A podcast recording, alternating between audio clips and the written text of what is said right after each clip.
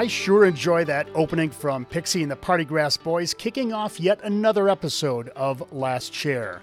Hello, Utah skiers and riders, and welcome to Last Chair, the Ski Utah podcast, brought to you by High West Distillery, Utah's first legal distillery since 1870. High West's passion is crafting delicious and distinctive whiskeys and helping people appreciate whiskey, all in the context of our home here in the American West.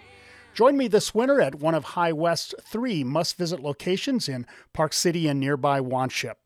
And thanks to our episode sponsor, St. Regis Deer Valley, one of the world's most luxurious slopeside resorts. This season, enjoy a unique dining experience with family or friends in the new Yurt Village, or spend a day in the renowned Remède Spa. After you've spent a day dropping lines through the powder, a session at the Remède Spa, or relaxing in one of the St. Regis's outdoor hot tubs sounds really inviting. One of the Utah experiences skiers around the world yearn for is to float through the powder of Little Cottonwood Canyon. To say the least, it's become pretty popular, as evidenced by the traffic heading up each morning. But what if you could soar above the highway in the peace and tranquility of a gondola cabin? Well, that experience actually isn't all that far away. Today on Last Chair, you'll meet a fascinating character. Chris McCandless is a skier who grew up in Little Cottonwood Canyon. As a kid, he cut his teeth skiing Alta's High Rustler in the winter and climbing Mount Superior in the summertime. The canyon has been his lifetime passion. And with the Utah Department of Transportation looking seriously at alternatives to cars on a highway, Chris has come forward with a very realistic plan for a high capacity gondola. In this episode of Last Chair, we'll talk about railways, buses, gondolas, all of which are in the Department of Transportation's plan possibilities. But we'll focus on the concept of a Doppelmayr three cable gondola that will get skiers from the valley to Snowbird in just a little bit over a half hour. And that sure beats sitting in a car. I know you'll enjoy Chris and his innovative idea. Now let's join Chris McCandless to learn more about the future of Little Cottonwood Canyon as seen from the cabin of a high speed gondola. Chris McCandless, welcome to Last Chair, the Ski Utah podcast. Nice to have you with us today. Thanks for having me here. What I really loved when we came into setup for the interview today is that we each talked about how we went out this morning and we went skiing. Isn't that what skiers are supposed to do? That's correct. And and we're not going to tell anybody about the secret little spots that we went down because then there'll be lots of people in those places. And uh, it was it was a great morning this morning actually. Not too cold, bright and light was great, and the snow. I had about two inches at Snowbird. How much did you have at Park City? We didn't have any new today, but that snow from this past weekend really made a difference. The just the surface conditions were just fantastic. We did the ski. We started at Park City Base and we skied over through Quicksilver over to the canyon side and had a great time with uh, one friend from back east who was making his annual trek through the West, and another longtime uh, Salt Lake native who lives up in Park City who I ski with occasionally. So we had a great time.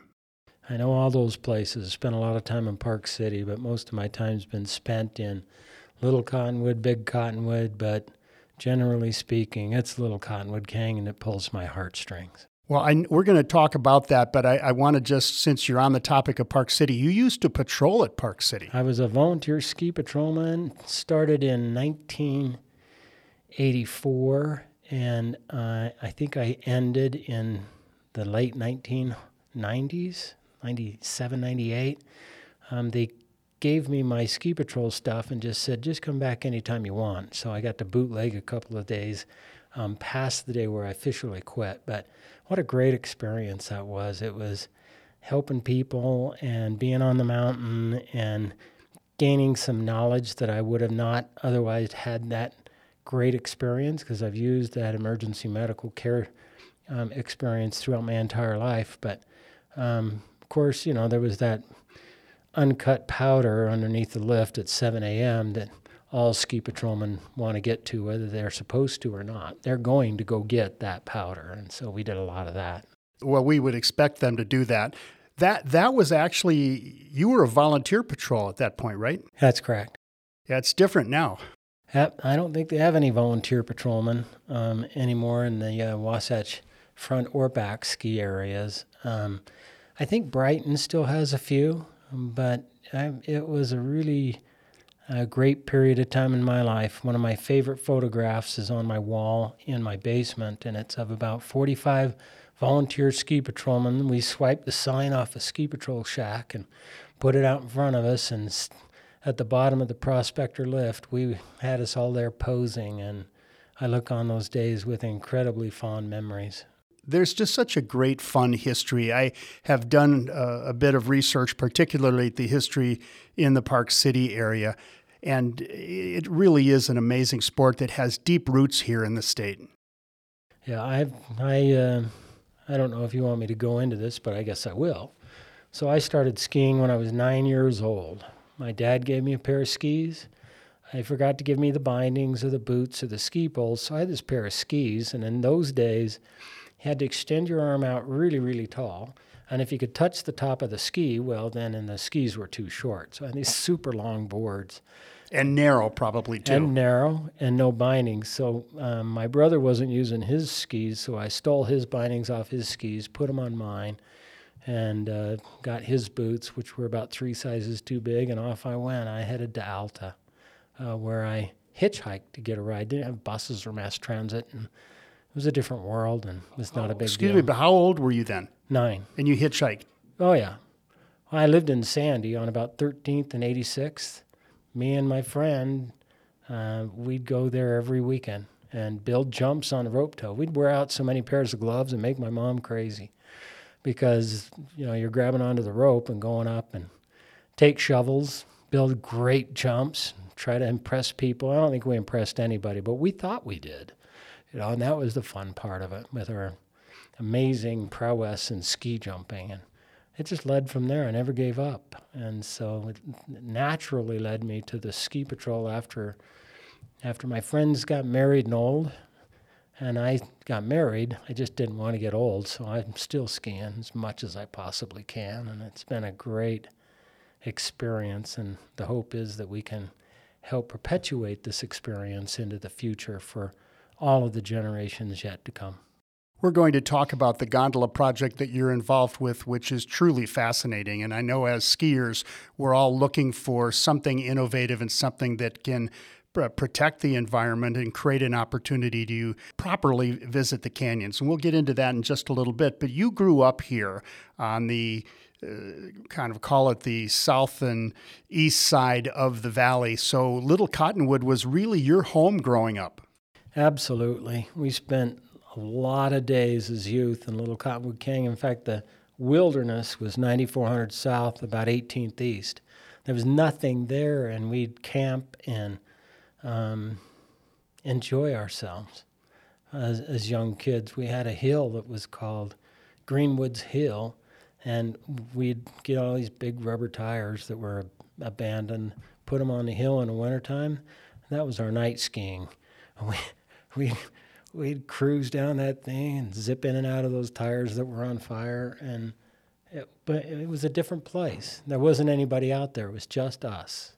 And so, from an American experience, that was one of my memories learning how to ski. Just a little bit more on your background before we talk more about mountain transportation. You have built a career as in the real estate and the development and property management area but you also got involved in public service and spent quite a bit of time on the Sandy City Council and also were the head of the Central Wasatch Commission for some years. What was your initial motivation to get into public service? One of the city councilmen in Sandy decided to get transferred from Sandy to Texas, which left the spot. And I've been involved in public service in numerous different uh, community organizations. And I was asked by a couple of the existing city council members to apply to take his spot. So I was appointed, uh, which is a great way to win an election. You just have to get a couple votes from the city council, and poof, you're a city councilman.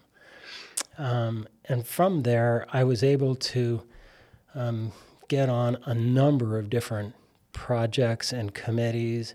The one that I liked the most involved Little Cottonwood Canyon.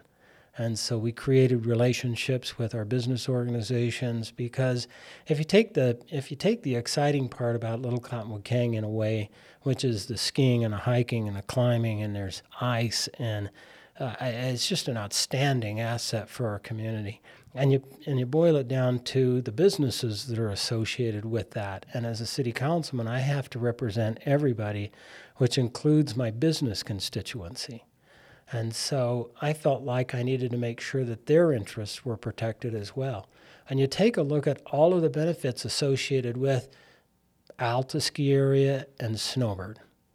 And it's thousands of jobs, it's millions of dollars in payroll. Families depend upon it. If they don't have that job, if their interests aren't protected, which are our interests, well, then I guess I'm not doing my job as the elected official that I was. And I was in politics for 15 years. And on January 1 of 2020, I said goodbye. And I found my smile, and it's still there. Every time I say that, I can't help but smile.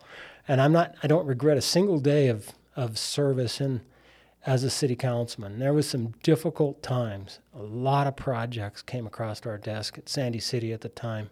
It was fulfilling. I was part of the solution, and I enjoyed that. And that helped me formulate where we are at today with trying to figure out a solution for the transportation problems that plague the south end of the valley as it relates to Little Cottonwood Canyon. Two to five hour trans, um, transit times to get into and out of the canyon doesn't work. We are we're ruining our asset. As, as you look back to your childhood and growing up and utilizing that canyon, has it been a particular passion for you to find a solution? You are a user of the canyon, and you're someone who has has always sought to to protect it. Was there something that really clicked for you that that led you to a solution like this?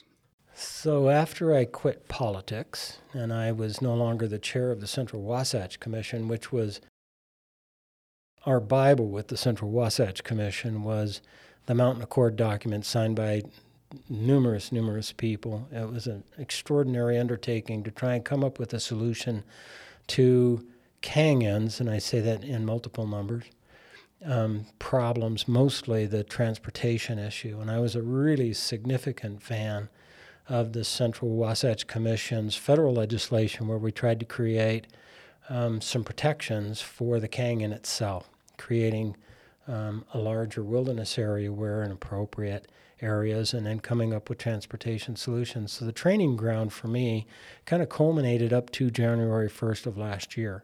What happened with me was is they were looking at alternative solutions to the transportation problem. Buses, trains, or a gondola. My first inclination early on was the train. As a city councilman, I wanted the train to go from Sandy to Alta I thought that would be a great way to solve the problem. But as I worked in the train and the buses are actually great options. Anything's better than nothing. We have to do something. And so, but as I looked at the gondola option and studied that, I was standing on the road at uh, Highway 210 or Little Cottonwood, and I saw this great big for sale sign uh, January 2nd or 3rd of last year. And the property that is just west of that road, north of Little Cottonwood Canyon, had been listed for sale by a local real estate agent, and I knew the owners. And it's one of those things where it just kind of comes together. The owners were old ski patrolmen from Park City, and we had a lot of fun together. So I actually called the owners and said, What do you guys think? I'd like to put this under contract. I've got some ideas. At the same time, my business partner on a lot of different projects, because I'm a real estate guy, uh, had purchased La Caille and had amassed about 24, 25 acres. And it had its own challenges, and for a couple of years, he's been asking us to come in and help him with that. Um, and as a city councilman, I refused because I felt like there would be a conflict of interest. And um, January 2nd, Kevin calls me up and says, How about now? You're no longer an elected official. Why don't you and Wayne come over here and help me with this project? And that's the day I stopped and called Susan and said, and Kevin, this is an opportunity to solve the problems in the canyon because if we don't have this property, I don't believe the canyon's problems will go away. We'll just kick that can down the road because they wanted to put the gondola, for example, at the mouth of the canyon instead of outside of the canyon. Challenge with that is you got to have a whole bunch of buses dropping people off. And there's no place to drop them off. So now I visualized, because I've been in construction and real estate for a long time, a freeway interchange there so that buses could turn around and head back out. Buses turning left is a bad idea. And um, I visualized the size of the gondola itself at the mouth of the canyon, disrupting that incredible view of that glaciated aspect of the canyon. We can't put a big, tall, three to four story structure in the mouth of the canyon because then instead of looking at the beauty of the canyon, you're going to focus in on that building. And so I wanted to get it away from that area. Um, the next problem that I saw was oh, there's a bunch of problems. I don't want to bore you with too many details, but I looked at the location of Susan's property. Susan, Eric, and uh, Shane, family members, were the were the original homesteaders of that property uh, a long time ago. And this is the last piece that they have, or one of the last pieces that they have, of the original 640 acres that they homesteaded. And I said, if we put the gondola base station here, it's outside of the canyon. It's not on federal land. It's not on Forest Service property. It's private property. And so then it, it takes it away from the canyon so we don't destroy the view shed as people go into the canyon. And I mentioned this to you. I think that I think the Little Cottonwood Canyon should have been a national park. But that decision was made long ago, and so now we get to deal with what we've got left and try to protect it in the future from um, overuse, quite frankly. And some of the challenges associated with having that phenomenal asset in our backyard. I don't know how long it took you to get to Park City this morning, but I'm guessing I had about 5,000 vertical by the time you got there from at Snowbird. it takes me about 45 minutes to get to Park City. I'm not saying I love Park City. It's a great place, great city, great people, great skiing. It just takes me too long to get there. And so 10, 15 minutes, I'm at Snowbird and I get to go skiing. I want to talk in a bit about Little Cottonwood Canyon itself, but first I, I, want to explore a little bit the whole concept of mountain transportation. And this is something that in my travels, particularly the times that I've spent in Europe with the U.S. ski team over the years, what has always impressed me is the culture of those mountain communities and they really understand mountain transportation. And mountain transportation isn't getting in your car and driving up into the mountains. It's getting on a train, it's getting on a bus, or it's getting on a tramway of some sort, be it a, a gondola or some other type of device have you thought much about how do you change the culture of everyone to get to understand that we need to have a different way of getting around?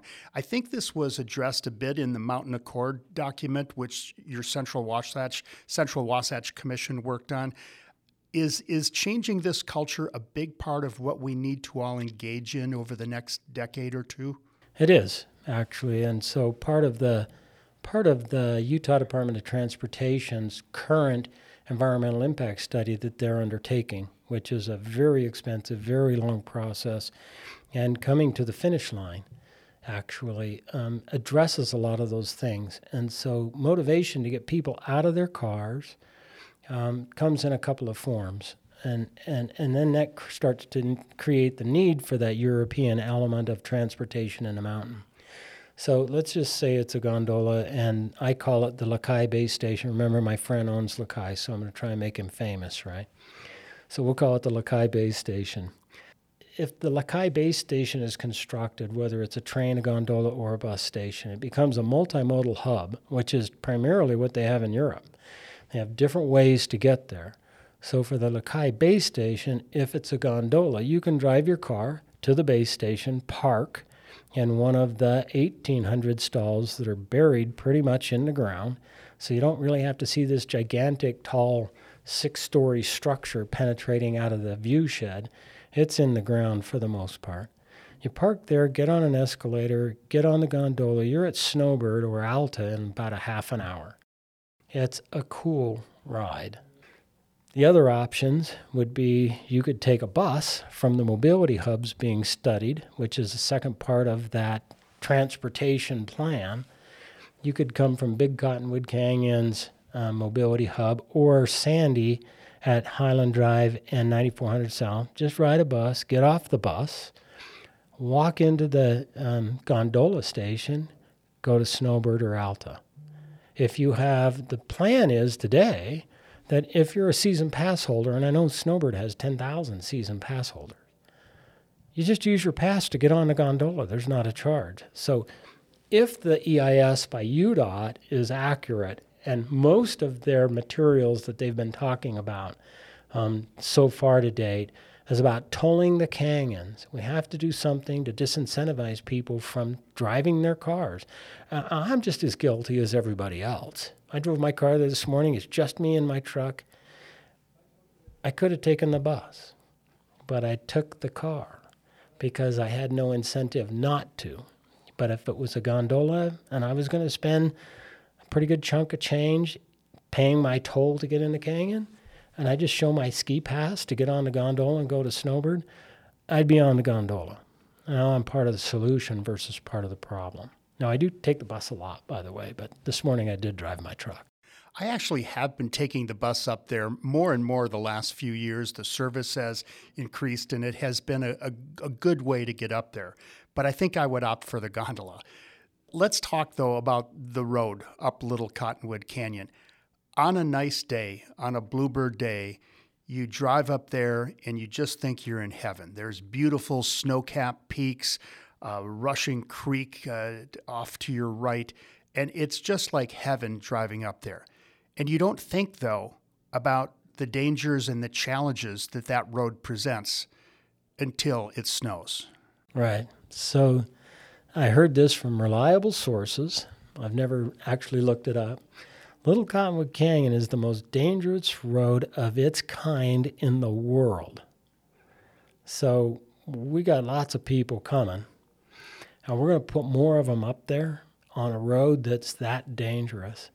And the other alternative is to put them in a gondola. Now, the 3S gondola system by Doppelmayr is the one that I personally like the most.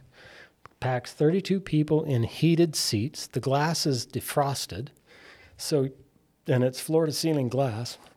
You're seated. Your skis are um, in a rack that's embedded into the floor and you are flying above the pine trees, riding up that same canyon without the g forces, without the problems of if it snows, if the traffic gets bad, is the canyon going to be closed? It gives everybody that confidence and a reliable transportation scenario to get me up there and get me back within 30 minutes because it's running all the time.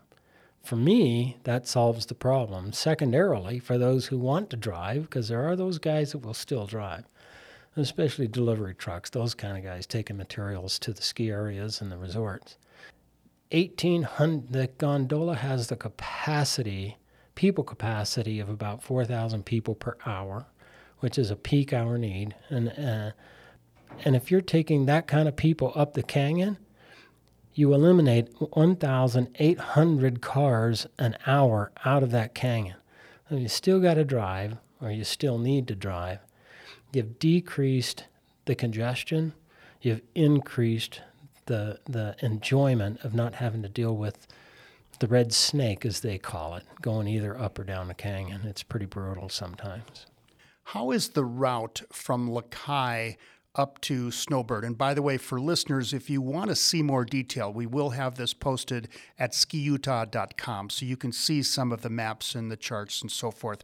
But what is roughly the route from La Caille up to Snowbird and Alta? So if you get on at the La Caille base station, there's a big bend on Highway 210. Um, it's prior to the Big Bend because I really want to protect the view shed of that Big Bend. As you make that turn, you get to see inside Little Cottonwood Canyon, which should be preserved. So the you get on the gondola. The first angle station's right there at the mouth of the canyon. From that angle station, then it's a straight shot up to Tanners. And from Tanners, it makes another course correction and goes up to just to the south of the Cliff Lodge by the bypass road. You get off there and go skiing, or you get off there and you go riding or hiking or whatever the whatever the entertainment that you're looking for, or just get off there and sit on the side of a hill and enjoy the day. You know, one of the exciting things I've not heard about that, and then for Alta, it goes straight up over the top of the hill and then back down into the valley just east. And these are all preliminarily um, locations, right? Just goes to the east of gold miners, basically, and that's where the terminus point would be. And so, um, for me, I think I get to enjoy the ride. Now, I'm, I'm the guy who helped facilitate through the CWC getting money to increase the number of buses two years ago. It was our group of elected officials, and they, they all work extraordinarily hard um, on this particular topic. But we facilitated some additional funding to help increase the frequency of buses in the canyons, both Big and Little Cottonwood Canyon. I think they run about every 15 minutes now, and I've ridden that bus a lot.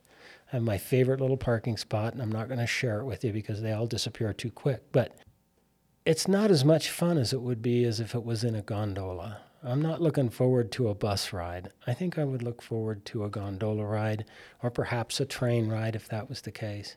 Um, it's just a little more enjoyable. I think one of the people that I really respect called it an experiential enhancement.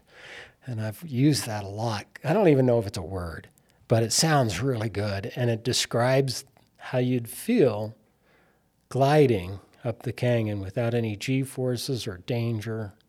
One of the big items for me is that both Snowbird and Alta have said, um, and this goes back to my CWC federal legislation days, they've both told me in writing that if the gondola gets built, they will put a conservation easement on all the property they own, not including Grizzly Gulch. That's a hot, that's a that's a hot topic. We don't want to talk about that, but all the rest of their property, Toledo, Cardiff, Flagstaff, Superior Peak, they'll give us, as the public, a conservation easement on that property, preserving hundreds and hundreds of acres uh, from being developed in the future. That's watershed. It's iconic, and we should save it. That's the brass ring. That's what I want. You're listening to Last Chair, the Ski Utah podcast. We're with Chris McCandless today talking about the proposed gondola going up Little Cottonwood Canyon. We're going to take a short break and we'll be right back with Chris and Last Chair. Wow, just a fascinating plan that actually seems a lot more realistic as I talk to others around Utah.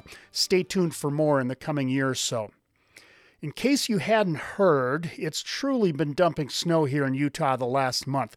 Seems like every few days is yet another big powder day. And isn't that what we're all here for? Well, the St. Regis Deer Valley has been ready for it with the opening of its new Slopeside Yurt Village.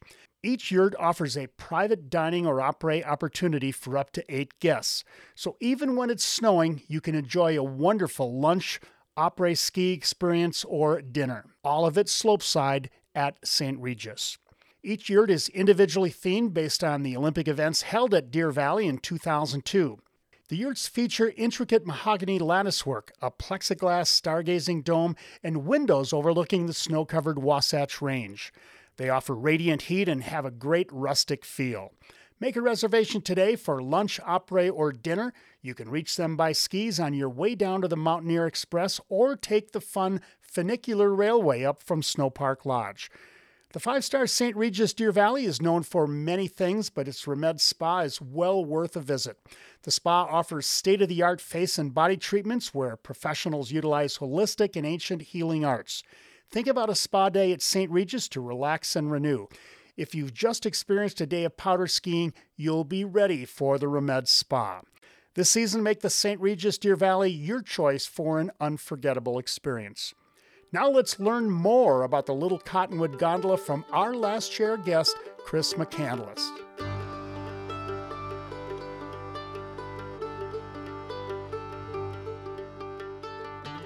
And we're back now with Chris McCandless. And Chris, you had talked about the system of the gondola going from La Caille up to Snowbird and, and on to Alta.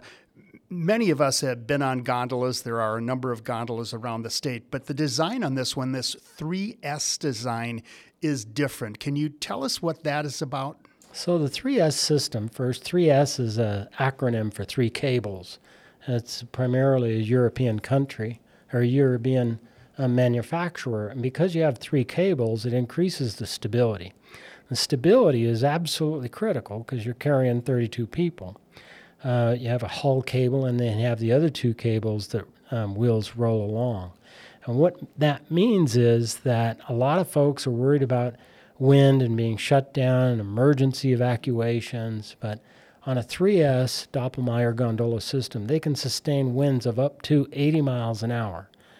That's extraordinarily rare in the bottom of the canyon, and it's not likely that that would ever happen.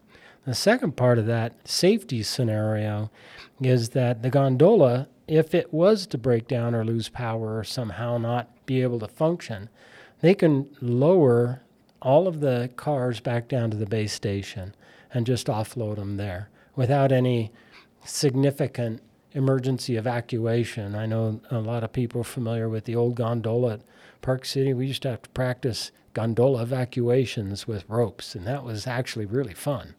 But um, that's not something that would happen with these newer systems. Are staggeringly amazing uh, with their heated seats and their heated windows, Wi-Fi in every in every car. They generate electricity going up and down the canyon from the rolling wheels on the cables.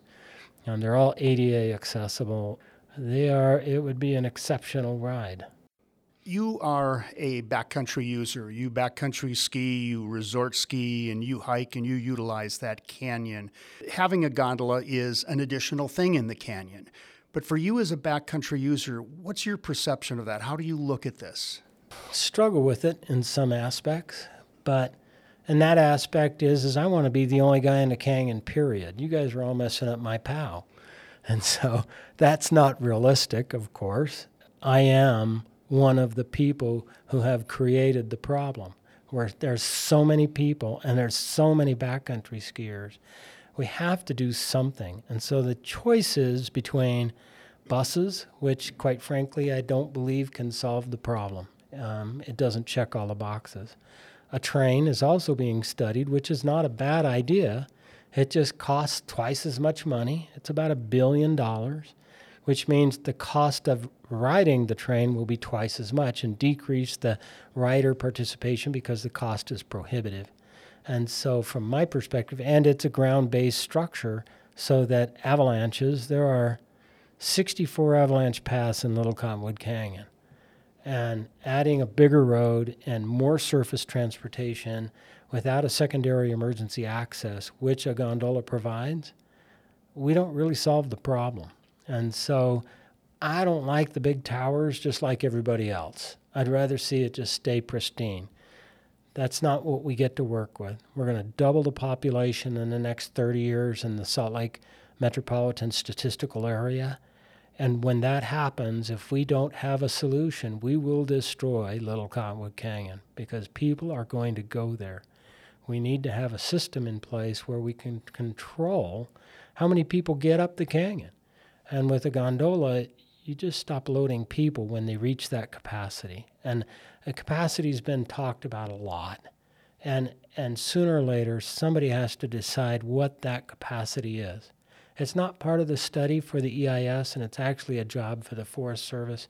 And I believe there are people that will take that topic by the um, horns and figure it out.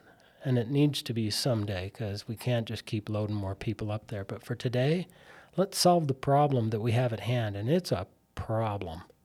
It's staggering seeing the number of people that are going up there. And we need to get rid of some of the cars and surface transportation. So we get to pick one of three options buses, trains, or gondola. And I believe by far the gondola is the best choice to be able to solve the transportation problem Little Cottonwood Canyon. Right now, the provider that you're looking at is Doppelmayr, which is an amazing global company. Interestingly enough, has its North American headquarters right here in Salt Lake City. This technology, I'll call it that, is in place in many places in the world. I believe the peak to peak gondola at Whistler Blackcomb is a, a right. 3S design. Have you had a good partnership with Doppelmayr in looking at the possibilities here? You know, Doppelmayr, and I can't say enough good things about them. Um, I like the fact that they're um, headquartered here in, in Salt Lake County. I like the fact that they presently have 110, I think it's 110, lift systems operating in this area. They're, they're our neighbors, they're employed, they employ people here. Uh, I find that very appealing to me. The Doppelmayr system that I like a lot just opened up in um, they call it the Eiger connection in Europe. Yes. Uh, tremendous videos on construction, operation, and what it does. And it's the same exact system that we're talking about here. Um, and, and you see those videos of how they're moving people quietly, effortless, effortlessly, and it's a positive, um, has a positive impact on reducing by a significant level the um, emissions from carbon based vehicles going up the canyon. Our studies show uh, emissions uh, will be reduced by 56% using the gondola. Protects our watershed. It's the least disruptive system in our canyon from a construction perspective because there's already a road there. We don't have to build another road to get to the gondola for maintenance. We just use the existing road it's an interesting example with the the Eiger lift. That that is a region in Switzerland that is just quintessential combinations of mountain transportation systems with train, cog rail, tramways, and, and, and now this development. So it's a it's it's a fascinating look at what you can do to move people effectively and around a mountain area with real concern for the impact on the region itself. You know, the coolest part about the entire system and all these pieces that seemingly just kind of came together. I mean, we've been talking about fixing the canyon for four and a half decades. Oh, a long time. We need to get something done now. We've talked a lot, but one of the parts that I really like is our trail systems going into the base station. We want to extend the Bonneville Shoreline Trail and bring trails in from Sandy and Cottonwood Heights and from our immediate neighbors and put it right through our project so people can ride their bicycle to the gondola station or just walk. It'll be an absolutely staggeringly beautiful walk just to get to the gondola base station and then take that up the canyon.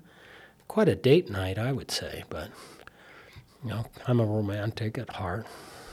This is a really fascinating project, and it, of course, with any project like this, especially one on this scale, uh, you wonder what could the timeline be? Is this something that we can see in the foreseeable future? And I know this also weighs into the decisions that will be made by various agencies to choose which one of these methodologies they will go with. But what is a potential realistic timeline for the implementation? So first, I'm an optimist. So my my schedule will be optimistic, but Utah Department of Transportation is going to release their draft of the EIS preferred choice. Now, that'll be buses, trains, or gondolas. I'm not sure which one it'll be. I know it'll be one of the above, and all of the options would be better than what we have now. And so I'm excited to see what they're going to print. As I mentioned, my favorite is the gondola for those reasons already stated.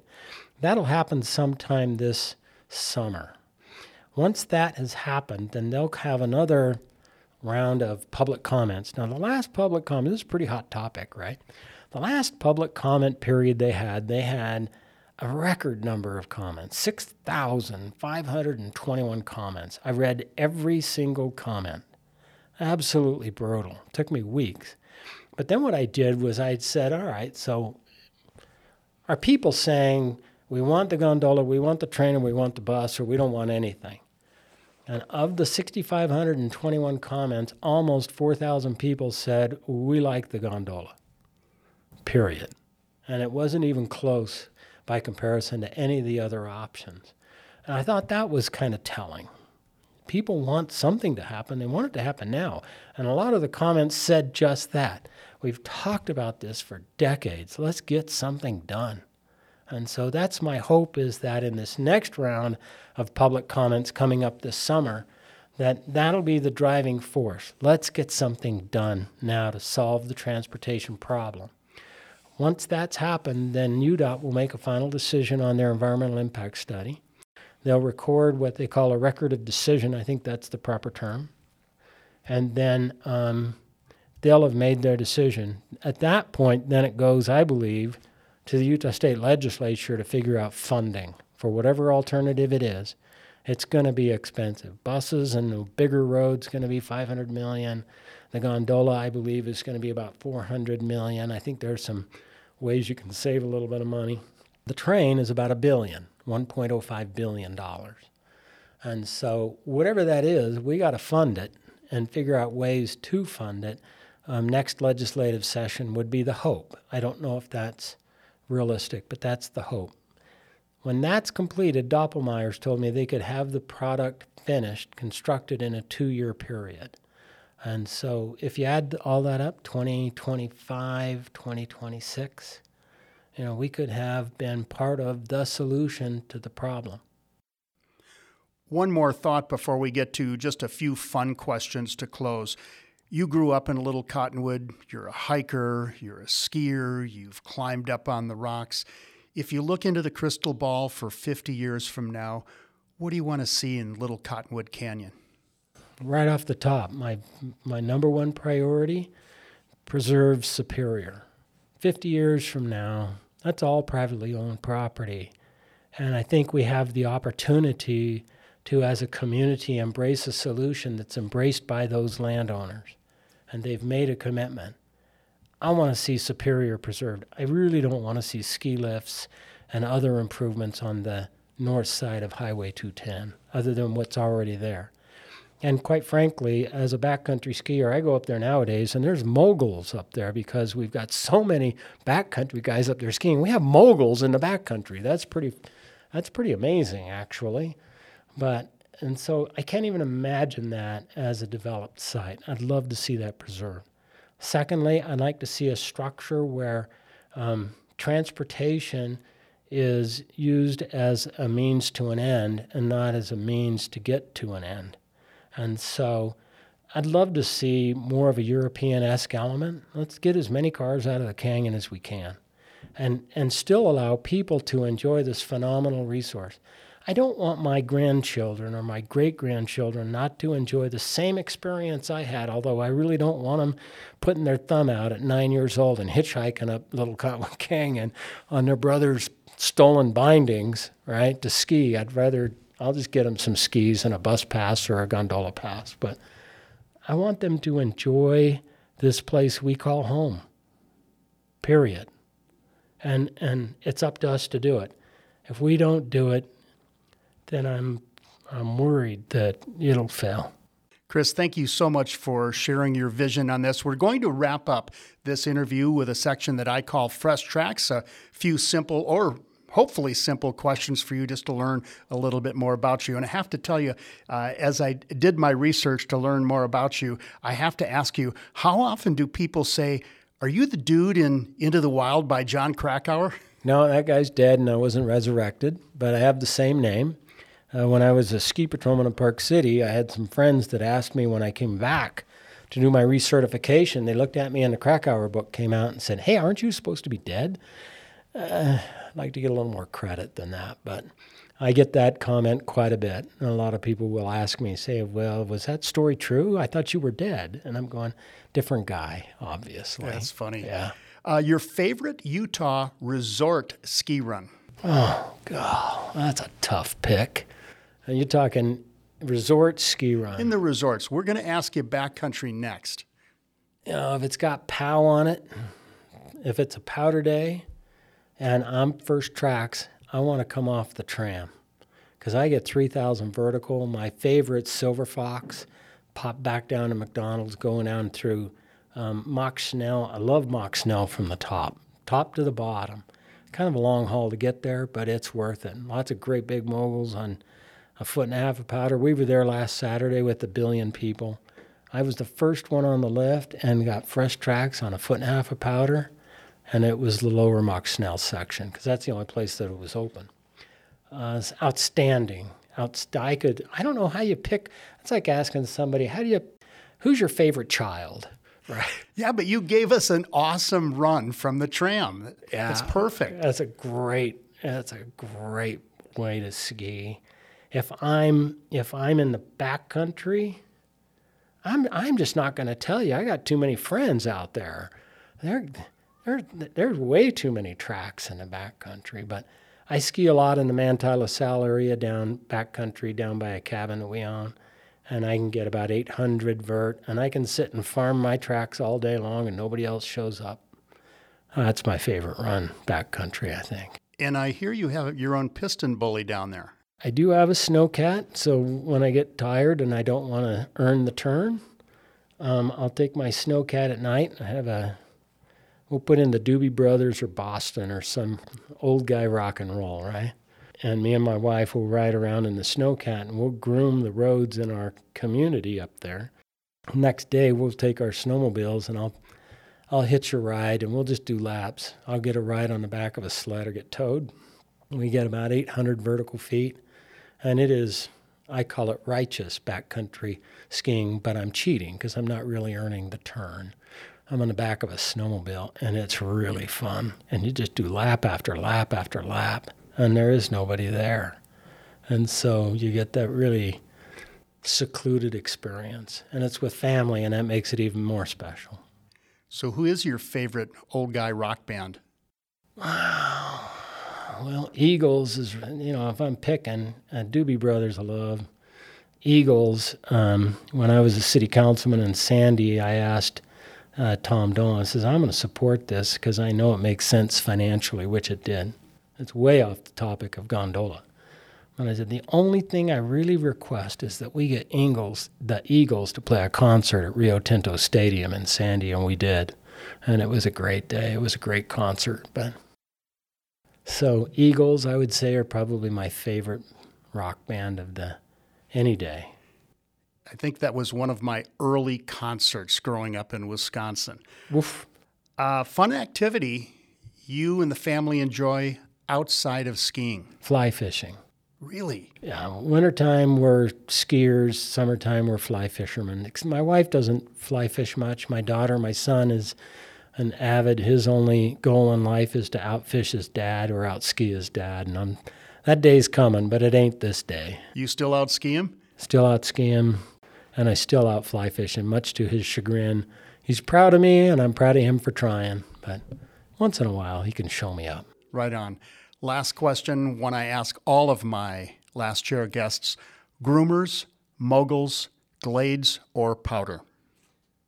In that or in in appropriate what's your, order. What's your preference? preference? Oh, you don't have to rank them. Just well, I can rank the top two for sure. It's powder first always because I'm 65, and and um, second I still ski bumps.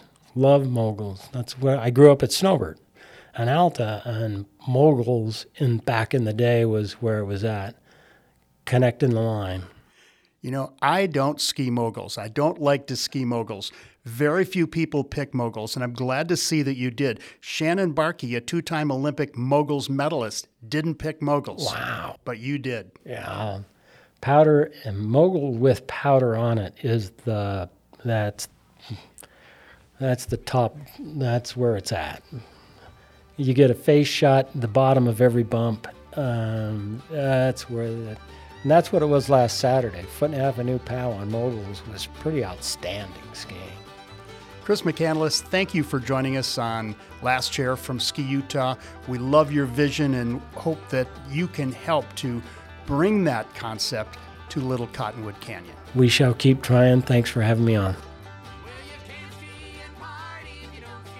What a fascinating guest. Thank you, Chris McCandless, for joining us on Last Chair. To learn more about the Gondola Project, go to skiutah.com and check out the podcast page with maps, photos, and links to more information. As a skier or snowboarder, you'll want to follow the progress of the project over the next year or so and check out the videos of other similar Doppelmayr gondola installations around the world. Thanks again to our episode sponsor, St. Regis Deer Valley. Enjoy yourself slopeside in the new Yurt Village or book a relaxing experience at the Remède Spa this season. The Ski Utah Last Chair podcast is brought to you by High West Distillery. Follow our whiskey adventure on all social media platforms at Drink High West. And remember, sip responsibly. High West Whiskey, 46% alcohol by volume, High West Distillery in Park City, Utah. In our next episode of Last Chair, we'll explore the new Woodward Park City, which opened a year ago. It's been a huge hit with the locals and visitors alike, and we'll be catching up with the legendary Jeremy Jones. Now let's turn it over to Pixie and the Partygrass Boys to close out this episode. Thanks for listening. I'm Tom Kelly for Last Chair, presented by High West. Have fun. It's a great day to ski.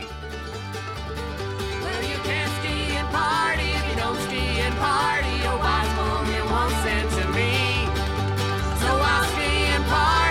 Kansky and party Until I can't ski and party no more.